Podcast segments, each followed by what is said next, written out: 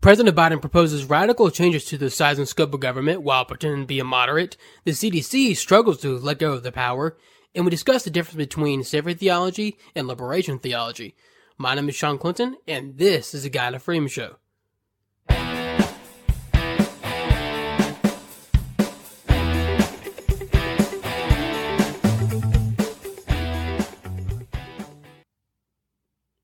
The show is sponsored by Anchor, the easiest way to make a podcast. So I always wanted to start a podcast, but didn't know where to begin. Anchor is for you. Anchor is very simple to use and is also free.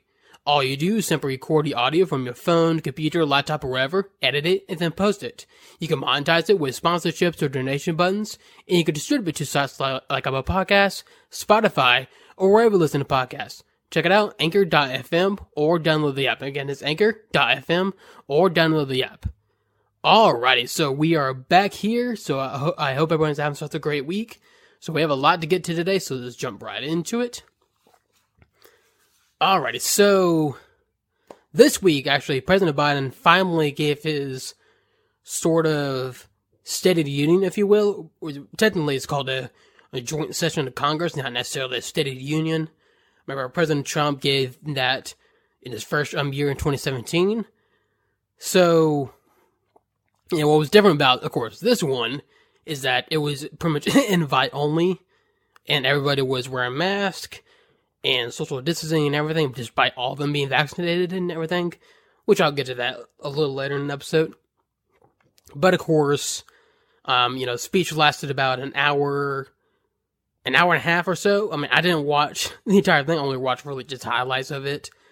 But just really, even from the highlights, you can just tell that President Biden is just, again, he's just not there. He's simply not there. But um, before I get to that, I want to kind of go through some highlights right, real quick. So, basically Biden starts out starts out the speech making this statement right here. Madam Speaker, Madam Vice President. No president has ever said those words from this podium. No president has ever said those words. And it's about time.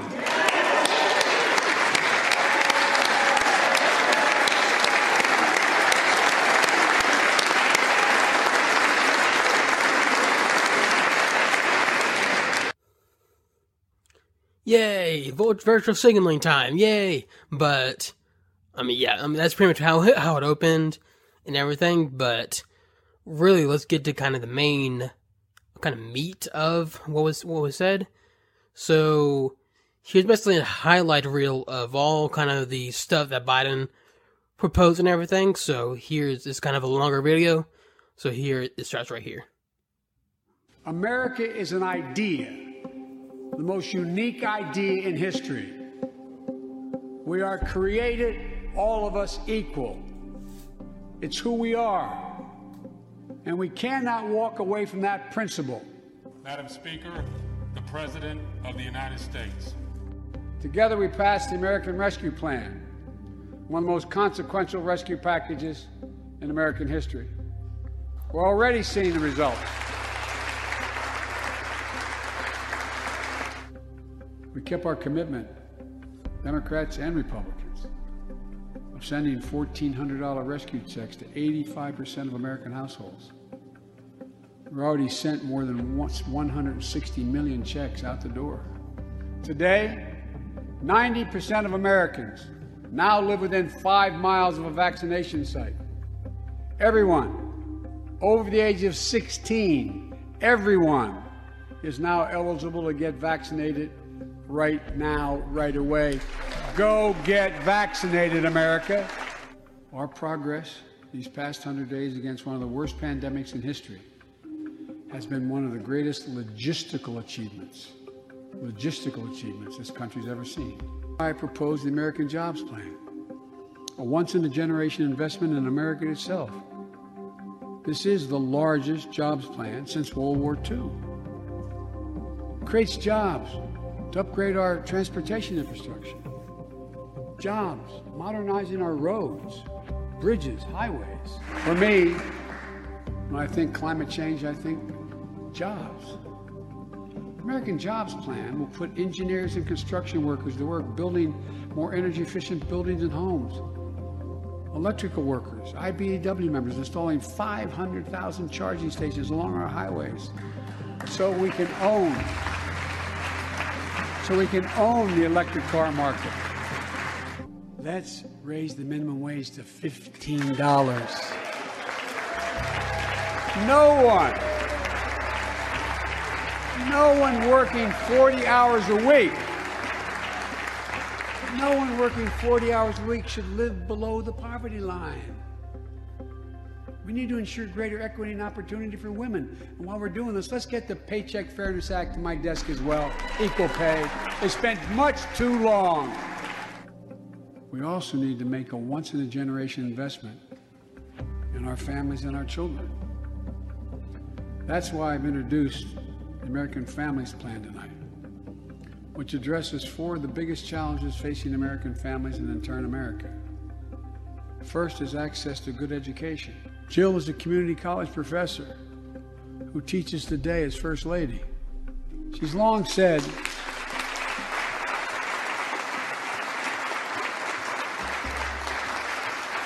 she's long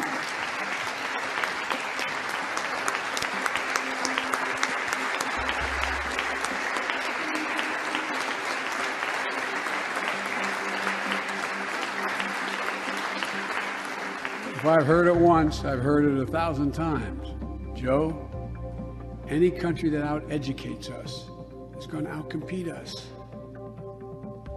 She'll be deeply involved in leading this effort. Thank you, Joe.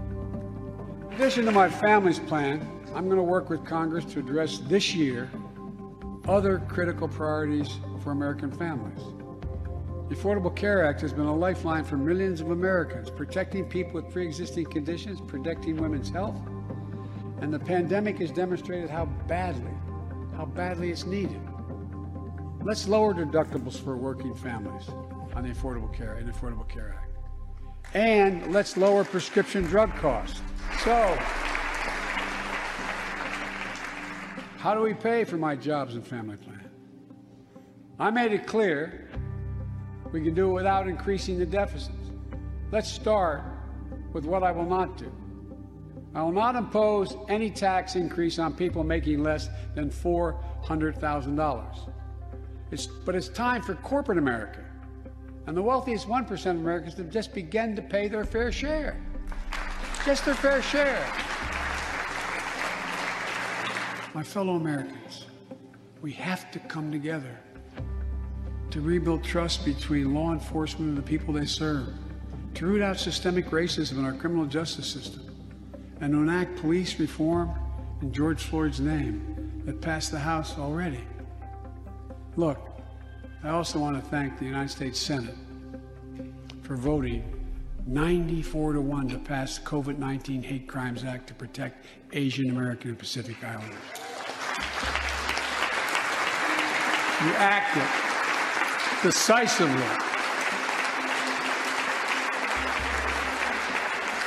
You can see on television the viciousness of the hate crimes we've seen over the past year, past year and for too long.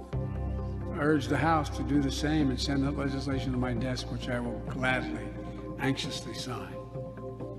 I also hope Congress will get to my desk the Equality Act to protect LGBTQ Americans. We've stared into the abyss of insurrection and autocracy, pandemic and pain, and we, the people, did not flinch. The very moment our adversaries were certain we'd pull apart and fail, we came together, we united.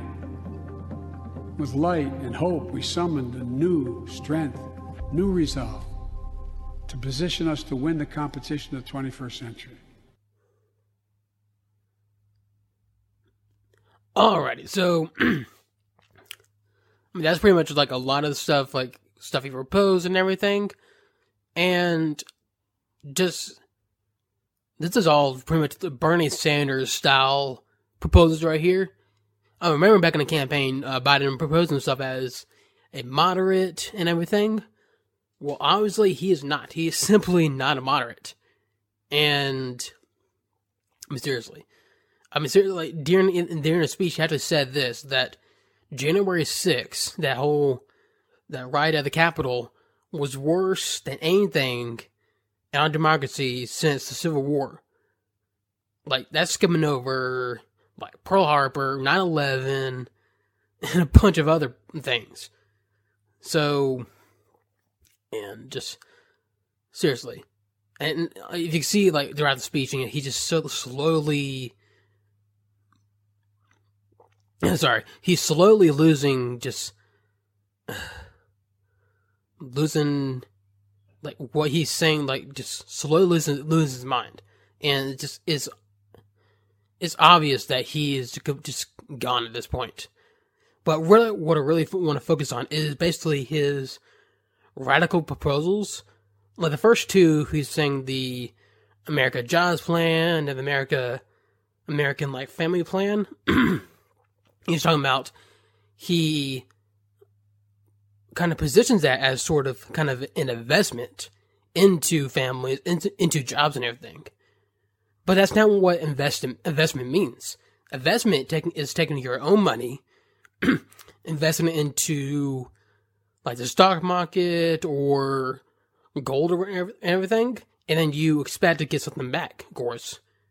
But the thing is, what he is talking about is actually not investment, is redistribution taking other people's money and giving it to others.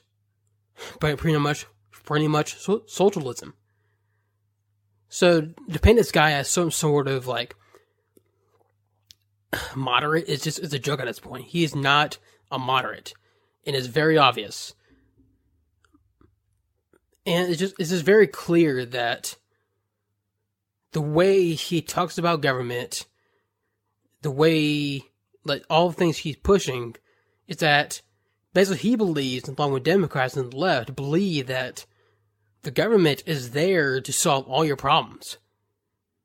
It's like seriously, like, uh, the only way you can achieve something you can like gain success in this country, or to like get get medicine or whatever, is through the government. Pretty much, the government has become pretty much a like golden calf, a golden, a, pretty much a golden calf at this point a, pretty idol for a lot of people. And it's very unfortunate. I mean, seriously, as it says in Exodus 20, real quick, I'm going to jump to there real quick.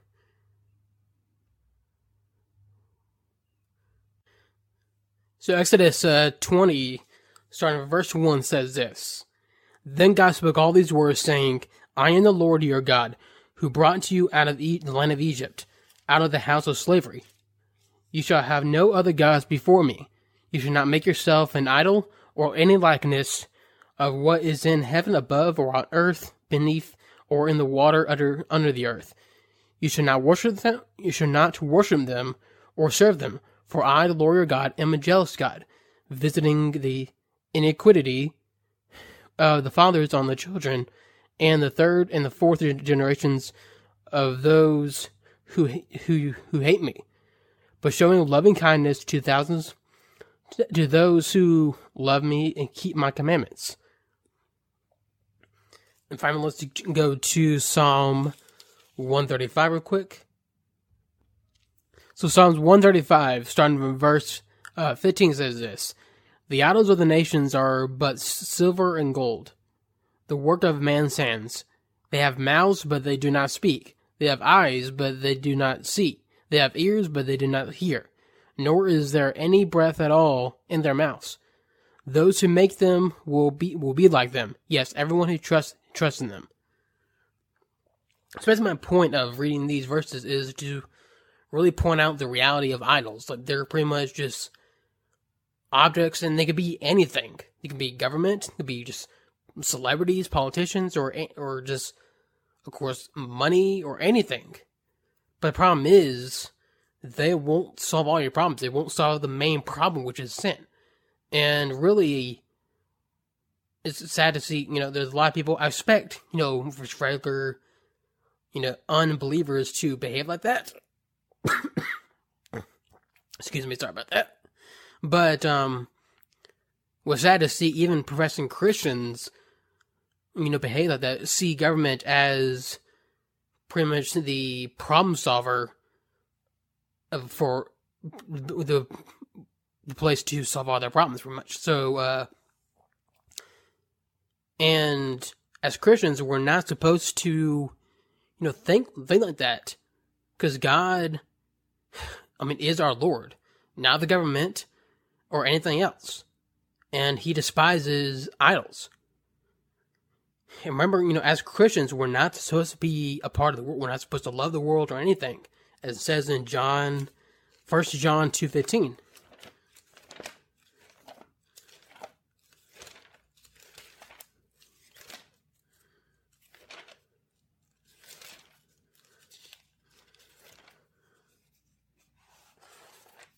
Come on.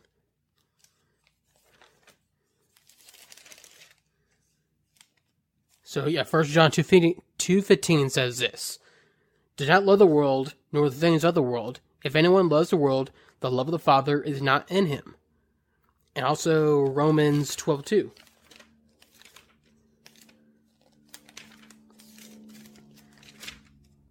So Romans twelve two says this: And do not be conformed to this world, but be transformed by the renewing of your mind, so that you may prove that the will of God is that is is the will of God is that which is good, acceptable, and perfect. And keep these two verses in mind because I will be going back to them a little later in the episode.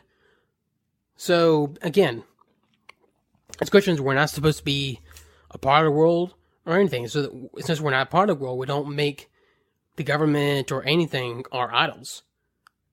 But that's the problem. Even professing, professing Christians are making the government the idol the problem solver of everything. And it's simply not the case. The founding fathers did not design the government, the Constitution, to be for the government to be like this. The government was there to protect your rights, and that's pretty much it.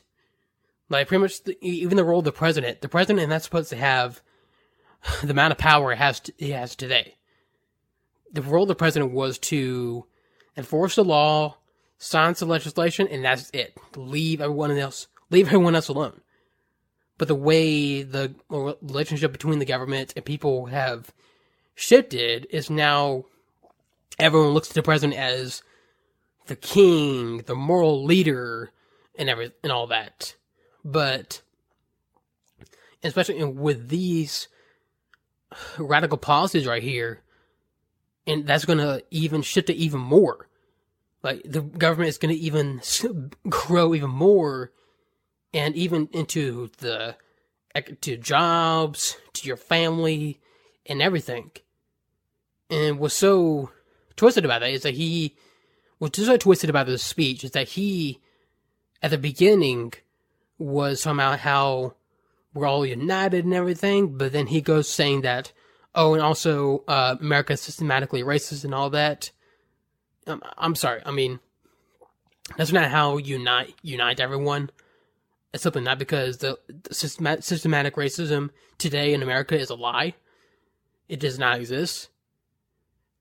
But he's pushing, anyways. You know, he's pushing to pass the Equality Act and everything. So it's just, it's just, this guy is not a moderate. He's pretty much Bernie Sanders disguised as moderate old Joe Biden. And that's the reason why they want to keep him on because he doesn't seem threatening. But while he's, they propose that he looks like just a, oh, just a regular kind old man, even though he's signing all these radical policies. So that's why they want to keep him around. So once he's out, I mean, he's he's only going to be one term president, if that, if he makes it all through, all throughout, um, even even if he makes it through his first term. So it's going to be it's to be interesting see see that. But one thing I want to mention is also uh, as with any other State of Union, there's a a response to it. You know, Democrats did it with Trump, Republicans did it with Obama and everything. It's it's a usual thing that happens. So this time around, uh, Republicans decided to put out um, Senator Tim Scott of South Carolina to respond to Joe Biden's speech, and it was a pretty good speech. Um, you know, he tackled everything that Biden said about America and all that. And actually, here's actually the best part of his speech, of his uh, response to Biden. Today, kids are being taught that the color of their skin defines them again. And if they look a certain way, they're an oppressor. From colleges to corporations to our culture, people are making money and gaining power by pretending we haven't made any progress at all, by doubling down on the divisions we've worked so hard to heal. You know this stuff is wrong. Hear me clearly. America is not a racist country. It's backwards to fight discrimination with different types of discrimination. And it's wrong to try to use our painful past to dishonestly shut down debates in the present. I mean, seriously, that's like that's excellent stuff right there. That's he is exactly right. He is exactly right. Like Martin, Martin Luther King Jr. His main like dream and his goal was to have a world where no one is judged but on the basis of their skin because again, skin color is it's it's nothing. It has no value. It's just the amount of melanin in your skin, and everybody has a different type of melanin. You know, some folks have a more lighter shade. Uh, some other folks have a have a more darker shade of melanin. But it doesn't define who you are as a person. It simply doesn't. And you know, Martin Luther King said he doesn't want people to be judged on their basis of their skin, but on the content of their character. And for a while, you know, people, America was buying into that. But here came the progressive left, the CRT folks, saying, no, we need to judge people on the basis of their skin. We need to treat folks on the basis, um, treat folks differently on the basis of their skin. And we need to stop people, a certain group of people, on the basis of their skin for speaking. So that's why you know critical race theory is is it is dangerous. It is dangerous for our country. It's dangerous for kids, for school. It's dangerous for the church, and sadly, even churches are starting to buy into it. But of course, for saying this, Senator Tim Scott was attacked to right was was attacked by the left and everything. He was called, you know, Uncle Tom or Uncle Tim, whatever. What's so hilarious about the slur Uncle Tom, though, it comes from Uncle Tom's Cabin. but the thing about Uncle Tom's Cabin that a lot of people missed is that Uncle Tom in there was a hero of the book, of the story. You know, he was a slave, and really the. I, I honestly don't know where where they see the insult, how they see that name as an insult to folks. I mean, I, I, I don't see how because I guess really just the ending of the story where there was some uh, Tom's Uncle Tom's you know fellow slaves escaped the uh, plantation they, were at, and the slave masters you know caught him and said and trying to interrogate interrogate him, saying you know trying to tell him or trying to get out of him where the other slaves went, but Uncle Tom refused and you know he was tortured, beat to death during that. But during the entire time he was being beat to death, he was saying to them that I forgive you, I love you, and God loves you too. And he was preaching the gospel to them during that entire time. And what's so amazing, even at the end, those folks who were beating him up, the slave masters who beat him up, became followers of Christ. They heard the gospel and became followers of Christ. And I mean, I guess the part where he's forgiving the slave master, that's where people take issue um, of it, which I don't see how. I don't see what big deal about it is. But given the world we live in, nothing makes sense. But he was called also the other um, slurs to probably the N word, you know, token, token of the Republican Party and all that. It was just obviously the most threatening thing to the radical left today is black conservatives. That's why they absolutely hate Tim Scott, Candace Owens, Thomas Sowell, Larry Elder. They even hate, you know, Darrell Harrison, Virgil Walker, those two guys from the Just Thinking podcast, and many more. Um, Herman Cain, you know, they hated Herman Cain. They hate uh, Ben Carson. Because to them, black people are supposed to all think the same. They're supposed to all think, um, all think like the Democrats. They're supposed to all vote Democrat because the left don't doesn't see, they don't believe that blacks have their own agency. They don't because they because of supposed systematic racism. But really, just think about that. Who is the actual racist here? Either conservatives who believe that black people have their own agency, that skin color doesn't matter, and that, you know, they can be, black people can be, think however they want, or the left who believes that black people don't have their own agency and that they must all think the same and, and all that, and then they must look to them, to the white liberals, to solve all their problems. I mean, who is the actual racist here? It's certainly not the, the conservatives. It's certainly not them. So again, good on Senator Tim Scott for this for this speech. It was a very, very good speech, and seriously, like Republicans, please hold on to this guy. Like Republicans suck at a lot of things, but there's some things they're good at. So please hold on to this guy. Hold on to Ted Cruz. Hold on to uh, Ron DeSantis and all that because they have potential to really gain back the country.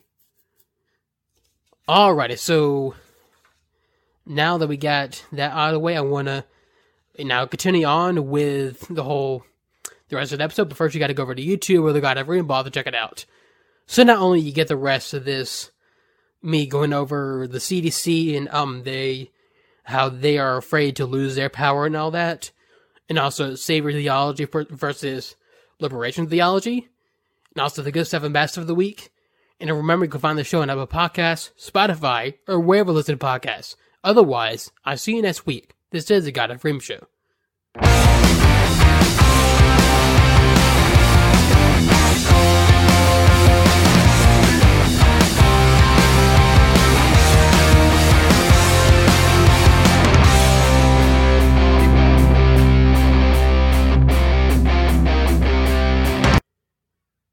Alrighty, so now let's move on to the CDC and all that. Oh well. Um, so basically for the CDC, for years, you know, they were seen as these, as these scientists, as, you know, these people working with diseases where, you know, you go to them to find out certain things about diseases, about you know, medicine and all that and they were source for years. I mean, I trusted them for a while and for years up until COVID hit. And then suddenly they just shifted into these power hungry uh, bureaucrats who now are just so afraid of losing the power that they're just they're being really ridiculous with this whole thing, especially regarding mask and the vaccine. Like throughout the pandemic, the CDC was like pretty much looked to as the the main authority of what people can do. Basically, people looked at them as saying as the CDC can give permission for what they can do. Especially now that people are looking to the CDC to give them permission to go back to normal life. Even though we're pretty much out of herd immunity already, but they're still looking to CDC as like, hey, you know, can we get back to normal life, please? Or, um, if we want, if you want to, we can still mask up and say this isn't everything, but you can give us, um, only if you give us permission to go back to normal life, we'll, we will do that. But the problem is, again, the CDC was not elected. They're not elected officials. They're just pretty much bureaucrats. They're not our bosses or anything. They don't have the power to control us. They don't have the power to tell us what to do or anything. We can ignore everything they said. And pretty much everything they have said throughout the pandemic, it's utter crap. Especially now, like the whole mask thing. Well, the mask thing was BS from the beginning. It was especially where Dr. Fauci at the beginning was in the CDC was saying that at the very beginning that people should not mask up or anything. And they were saying that because they were afraid that people will buy out all the masks. Like they're pretty much they they look at this as like, oh, we're too stupid and all that. But that's the way the, our government looks at us. But now the, the then they changed their stance, saying, "Oh, masks are very important. The most important thing you can do is patriotic and everything." And at first, the mask was like, you know, it, it helps protect others and all that, which, I mean, that was BS from the beginning, but the argument was a little better. But now, today is the mask thing is about making people feel safer. Not make people safer, but feel safer. It's all about feelings. Which, I'm sorry, if you feel uncomfortable about me not wearing a mask, that's a that's you problem right there. That's a you problem, not my problem. That that's you. That's a you problem with your insecurities and everything.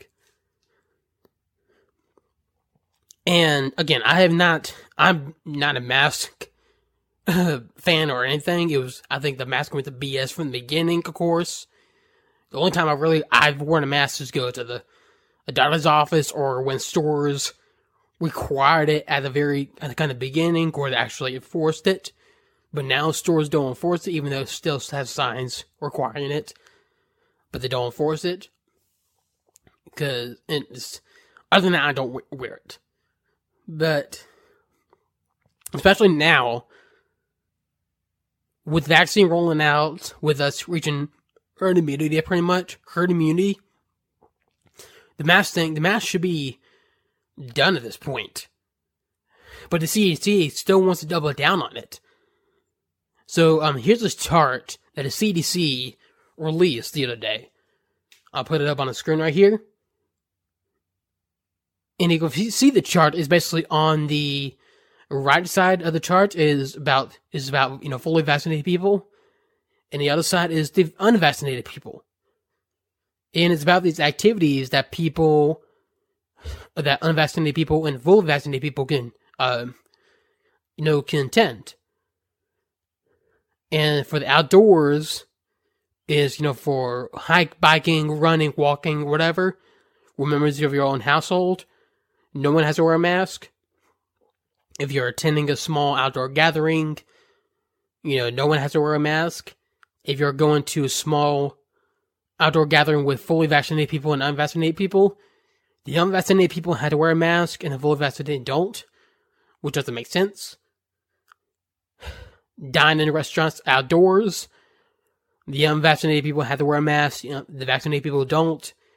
And to attend, you know, outdoor events like parades, concerts, sporting events, both people had to wear a mask, which doesn't make sense. Outdoors are not vectors of transmission. So there's no reason for anyone to wear a mask at all. And then you get to the indoors, and all of it, even the vaccinated people, have to wear a mask for every single one of them. Like again, the mask thing was a BS from the beginning, but especially if you're fully vaccinated, especially that if you if you believe in mask and you're fully vaccinated, there's no reason why you should be wearing a mask if you're fully vaccinated because it cuts down transmission by 90 to 94%. And it prevents, and is about 90 to 95 to 90 to 100% effective at preventing serious illness and death. So even if you get it, you'll be okay. So this whole thing is, is BS. Is is is ridiculous chart.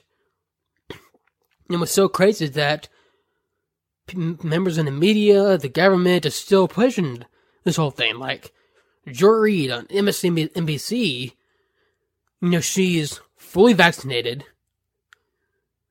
but she said literally on air that even when she's out, she's full, again fully vaccinated, but she double mask when she's outside jogging and running by herself which does not make any sense whatsoever.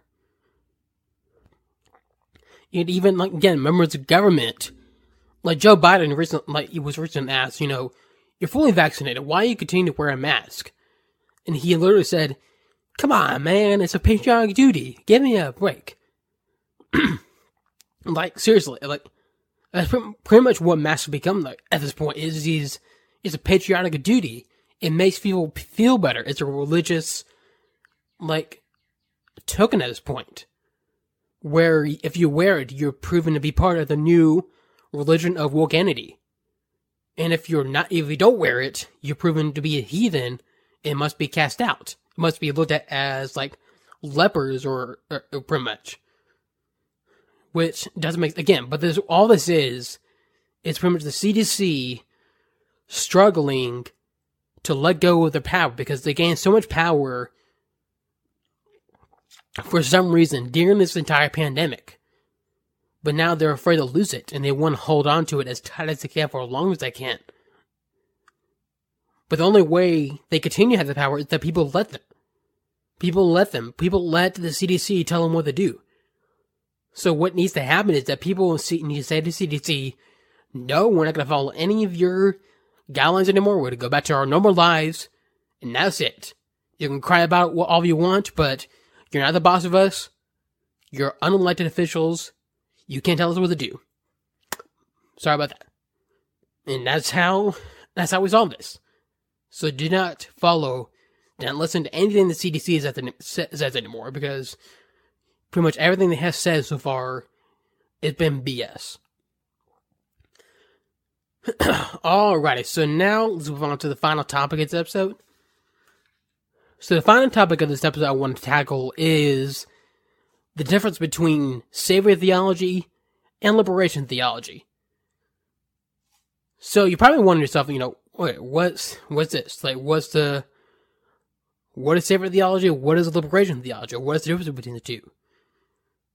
So first off, we need to fi- we need to look at you know what is each what does each theology mean? So Savior theology, you know, when you hear it, you automatically think that, you know, it's someone coming to save us, pretty much. And what savior theology is for Christianity is that, you know, Jesus came to, was God in flesh, being God in flesh, born into this world, um, sinless, and became a lamb sacrifice, died on the cross, and resurrected to save us from, from our sins. And that, that we may have hope and spend eternal, eternal life with him. And that's pretty much what saving theology is that he, Christ came to save sinners. And now, with liberation theology, Let's look at what the Gospel Coalition has to say about that. So the um what the gospel sorry the gospel coalition says this the definition theology of liberation is a combination of Marxist philosophy with certain biblical motives. It argues that we should reconstruct the whole the whole Christian Christian theology by seeking it through the acts of oppressor and the oppressed.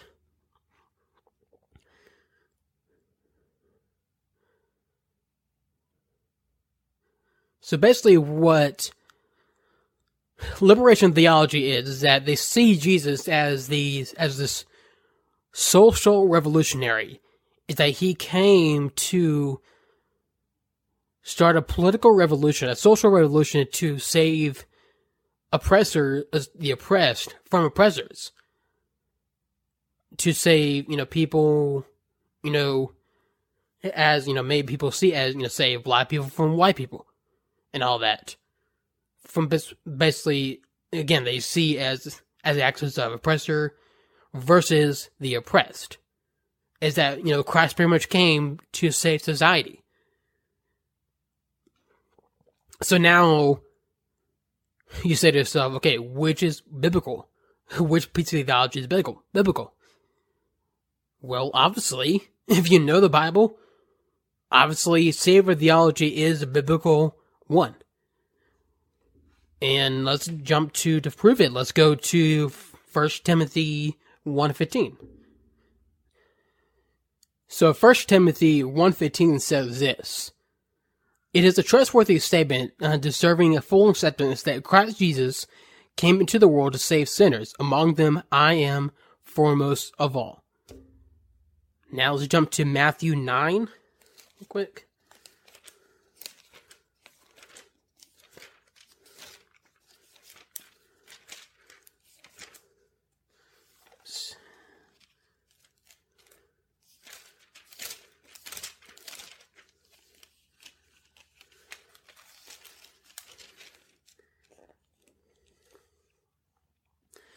So Matthew 9, starting from verse 10, and it kind of gave you some context right here. You know, Jesus just, Jesus just called Matthew to follow him, and then now they're having dinner at Matthew's place. And so starting from verse 10, it says this.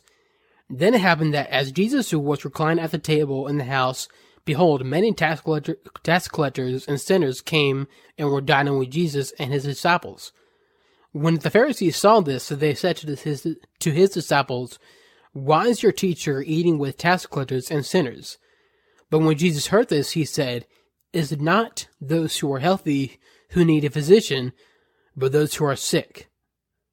But go and learn what this means. I desire compassion and not sacrifice. For I did not come to call the righteous, the righteous but sinners. And finally, now let's jump to John chapter 3.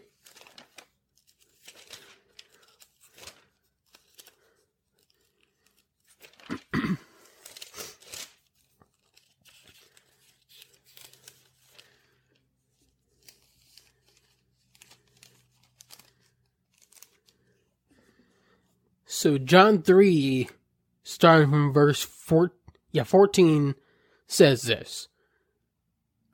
As Moses, Moses lifted up the serpent in the wilderness, even so the Son of Man must be lifted up, so that whoever believes will in, in believes will in in him have have eternal life. For God so loved the world that he gave his only begotten Son, that whoever believes in him shall not perish, but have eternal life. For God did not send the Son into the world to judge the world, but that the world might be saved through him. He who believes in him is not a judge. He who does not who does not believe has been judged already, because he has not believed in the name of the only begotten Son of God. this is the judgment that the light has come into the world, and men love the darkness rather than the light, for their deeds were evil. For everyone who does evil hates the light and does not come into the light for fear that his deeds will be exposed. But he who practices the truth come, comes to the light so that his deeds may be manifested as having been wrought in God. So again, obviously, the purpose of Jesus was not to come save society. it was to come to save sinners. Because everyone on earth is a sinner. As it says in Romans 3.23. As, again, it says Romans 3.23. For all have sinned and fall short of the glory of God. So again, everyone on earth has sinned. Has sinned. It's sinner. And that was the reason Jesus came was to save people from their sins, not to save society. Unlike what liberation theology teaches. So where I kind of got this idea to talk about this is from is a, apparently a a pastor. His name is Ibram X Kendi and he's a a big advocate of liberation theology. And just recently, he had this video of him talking about Stanford theology versus like liberation theology, which he embraces. And here's what he said about that liberation theology. In other words, Jesus was a revolutionary. And the job of the Christian is to revolutionize society. That the job of the Christian is to liberate society from the powers on, on earth that are oppressing humanity. Everybody understand that? So that's liberation theology in a nutshell. Savior theology is a different type of theology. The job of the Christian is to go out and save these individuals who are behaviorally deficient. In other words, we're to bring them into the church, these individuals who are doing all of these evil, sinful things, and heal them and save them. and then once we've saved them, we've done our jobs. And, and to me, anti racists fundamentally reject savior theology. That goes right in line with racist ideas and racist theology, in which they say, you know what, black people, other racial groups, the reason why they're struggling on earth is because of what they're behaviorally doing wrong. And it is my job as the pastor to sort of save these wayward black people or wayward poor people or, or wayward queer people. That type of theology breeds bigotry. And, and so to me, the type of theology, of liberation theology, breeds a common humanity, a common humanity against the structures of, of power that, that oppress us all.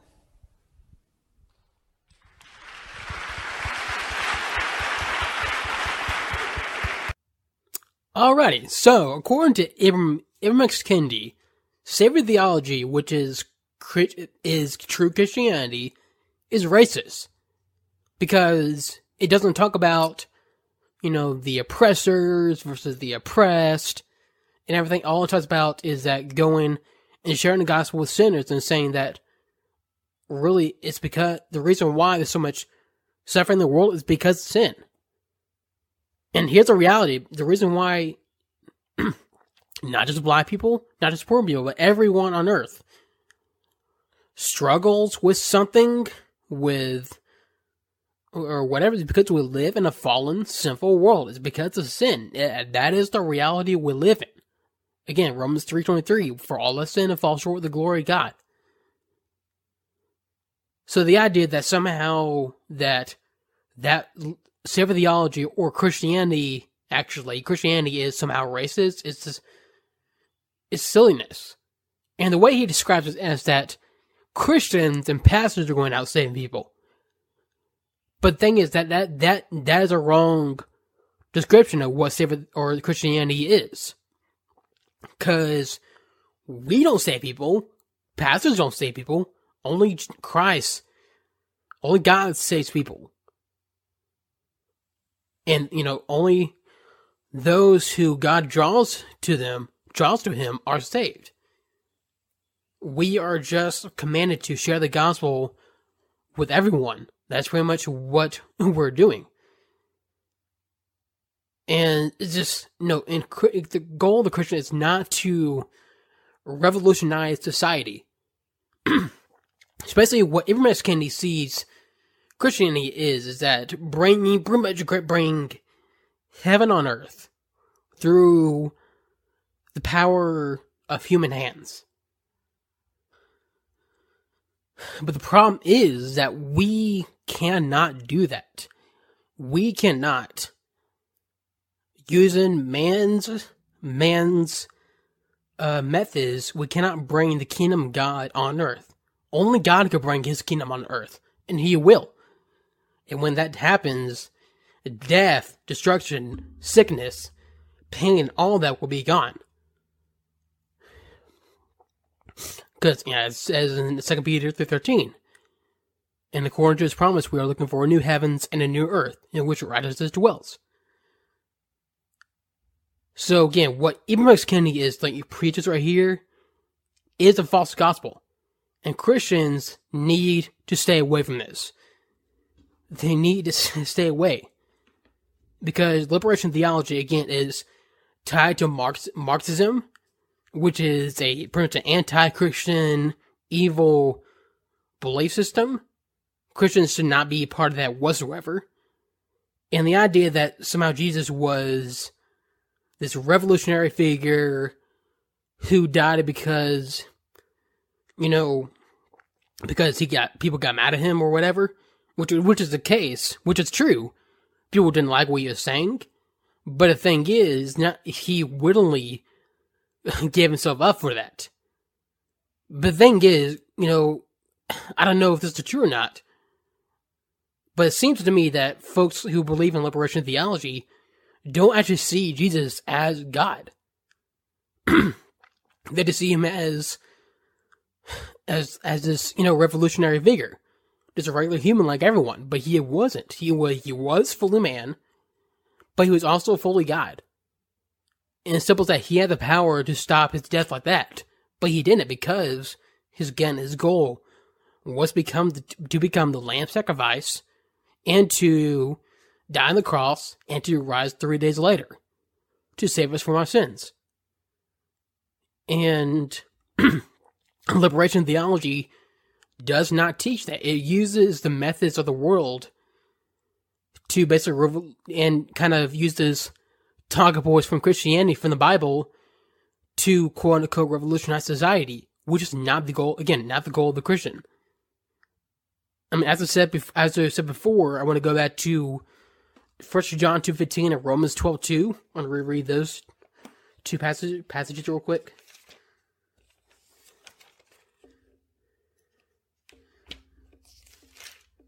Again, First John two fifteen says this: "Do not love the world, nor the things of the world. For if anyone loves the world, the love of the Father is not in him."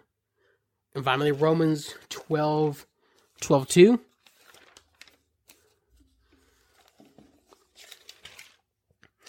Romans 12 2. And do not be conformed to this world, but be transformed by the renewing of your mind, so that you may prove what the will of God is, that which is good, acceptable, and perfect. Again, Christians are not called to be part of the world. We're not called to use the methods of, methods of the world to reach people.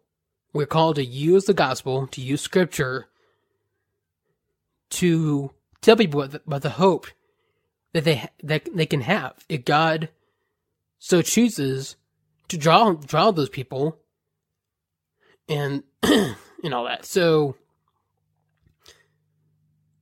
but the thing is, with liberation theology folks, they don't see scripture as sufficient. That's why, you know, they embrace things like critical race theory and social justice and all that because they see they use the Bible, but also they need this other thing to kind of help solve all other problems. But the thing is, we don't need any of that. We don't need CRT. We don't need social justice because scripture is all we need. Scripture is sufficient. As it says in 2 Timothy 3.16,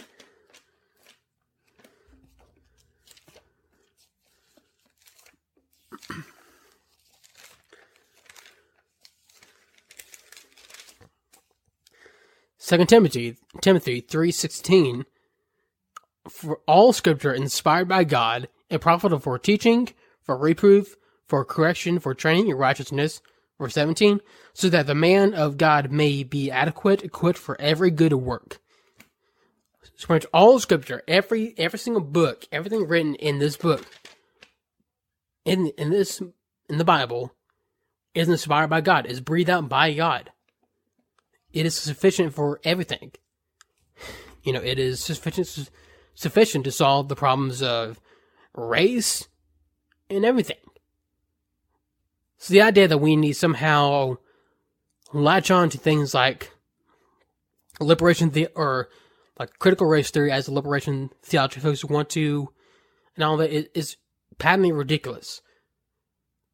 And I, I really hope that he's Abraham Kennedy one day realizes, oh, I'm, I've been believing the wrong thing all along, and that he actually repents and asks Jesus to forgive him. And maybe that won't happen. I hope that does happen. Because this this is a again a false gospel and is leading many people astray, unfortunately. And and and the main people has been leading unfortunately astray is black people. Because they have a lot of people, black people unfortunately have embraced this type of liberation theology. And that's why folks like Darrell Harrison and Virgil Walker, those two guys, Voddie Baucham, are very important for the Reformed evangelical movement. And that's why a lot of people should, not just black people, but white and black people, every people, everyone should, li- everyone should listen to this, folks. Alrighty, so now that we got that out of the way, now let's go, go to the book of Acts. So finally, we're going to be finishing up uh, Acts chapter 7. So Acts 7 is, is a pretty long, uh, past, is a pretty long chapter. But again, to kind of give you, again, background on this, uh, Stephen, you know, he was, you know, preaching the gospel to people in Jerusalem. And basically the high priests, the um, Pharisees, took him to question him because, you know, they didn't like what he was saying. And he gave this long, long defense of going through this, going through the scripture, going through the scripture, laying out his defense. It was a pre- it's really incredible. It's a really in- incredible defense. But now, he just, as uh, last week, I finished up his, the last of his defense. So here's the final kind of part of chapter 7. Now, when they heard this, they were cut to, to the quick and they began gnashing their teeth at him. But being full of the Holy Spirit, he gazed uh, intently into heaven and saw the glory of God and Jesus at the right hand of God. And he said, Behold, I behold the heavens have opened up, and the Son of Man standing at the right hand of God. But they cried out with a loud voice and covered their ears and rushed at at him with one impulse. When they had driven out of the driven him out of the city, they began stoning him, and the witnesses laid out their laid aside their robes at the feet of a young man named Saul. They went on stoning Stephen as they, as he called on the Lord and said, Lord Jesus, receive my spirit. Then falling on his knees, he cried out with a loud voice, Lord, do not hold their this sin against them. Having said this, he fell asleep. So, fortunately, you know, for speaking the gospel in the streets of Jerusalem, you know, he was stoned to death and all that. And one of the main folks around there approving it was Saul, aka Paul, which is, he becomes a very important figure for the church, which we'll get to later on, uh, probably the next chapter of Acts and all, and, um, and on. But, you know, Stephen, of course, was the first martyr of the church.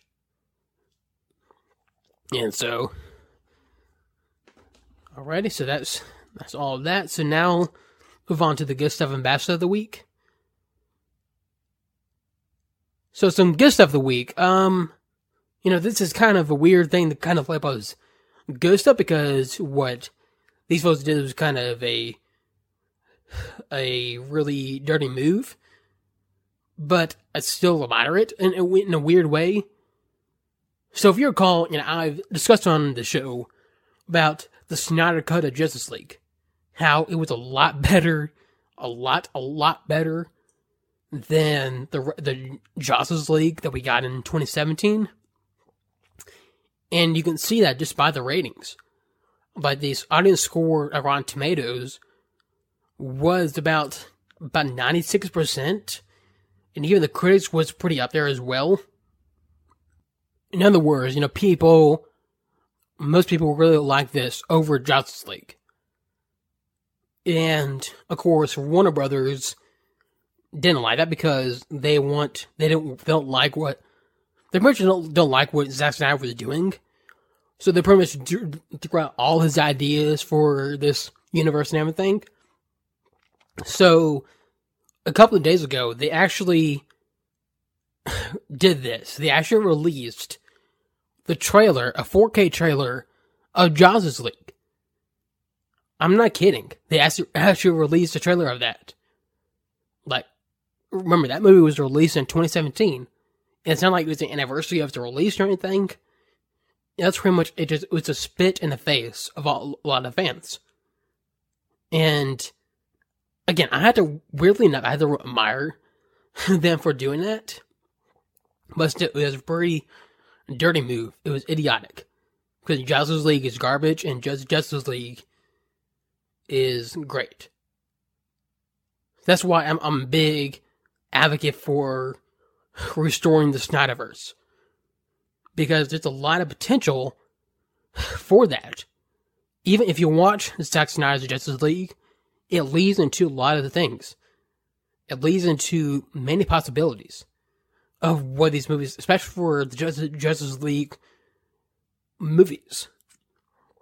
And I and I hope, really, I hope that Warner Brothers doesn't do any, doesn't ignore that. I hope they do. All right, fine. We'll let Snyder finish. We'll let Snyder do this. We'll let Snyder restore his universe of uh, DCEU because it has a lot of potential. Because what they have now is just garbage. Is complete garbage. All right, so now let's move on to the best of the week. So some best of the week. Um, so remember, I think a couple weeks back, how I said that Life Church had been shut down by the government of Canada.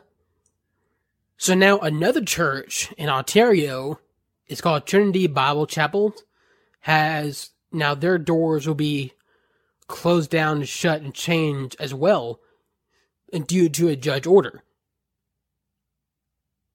So it's just it's ridiculous. So again, the government in Canada is coming out of the church.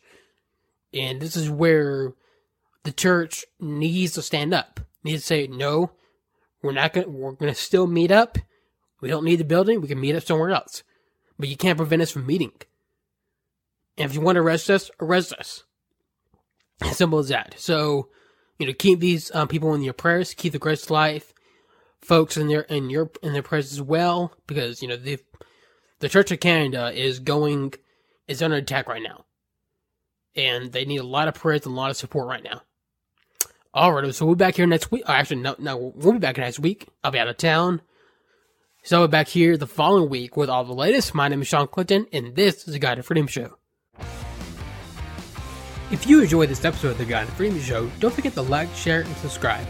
Remember, you can find this show on Apple Podcasts, Spotify, or wherever you listen to podcasts. This episode is brought to you by Anchor. Thank you for listening or watching. Hey guys, so I want to real quick and talk, stop and talk about something that's coming up here in the fall, and that is the G3 conference. So the G3 conference is happening here in Atlanta, Georgia, at the World Congress Center. It is a great time to gather with fellow believers in, in fellowship and worship, and to hear many great speakers, among whom include Pastor John MacArthur, Paul White, like Josh Buice, um, Voddie Baucham, Virgil Walker, uh, Darrell Harrison, and many more. It is, I, I can't wait. I just made my first time going, and I can't wait to see what it's about. So to register, you just simply type in Google G3 Conference 2021, click on the website, go to events, scroll down until you see the G3 Conference 2021, which is um, called Christ. Click on that and click on register now, and then do fill out all your information there. Again, I'm this is my first time going. I'll be there, and I, I'm very excited about that. And I hope my many of y'all register register and go as well.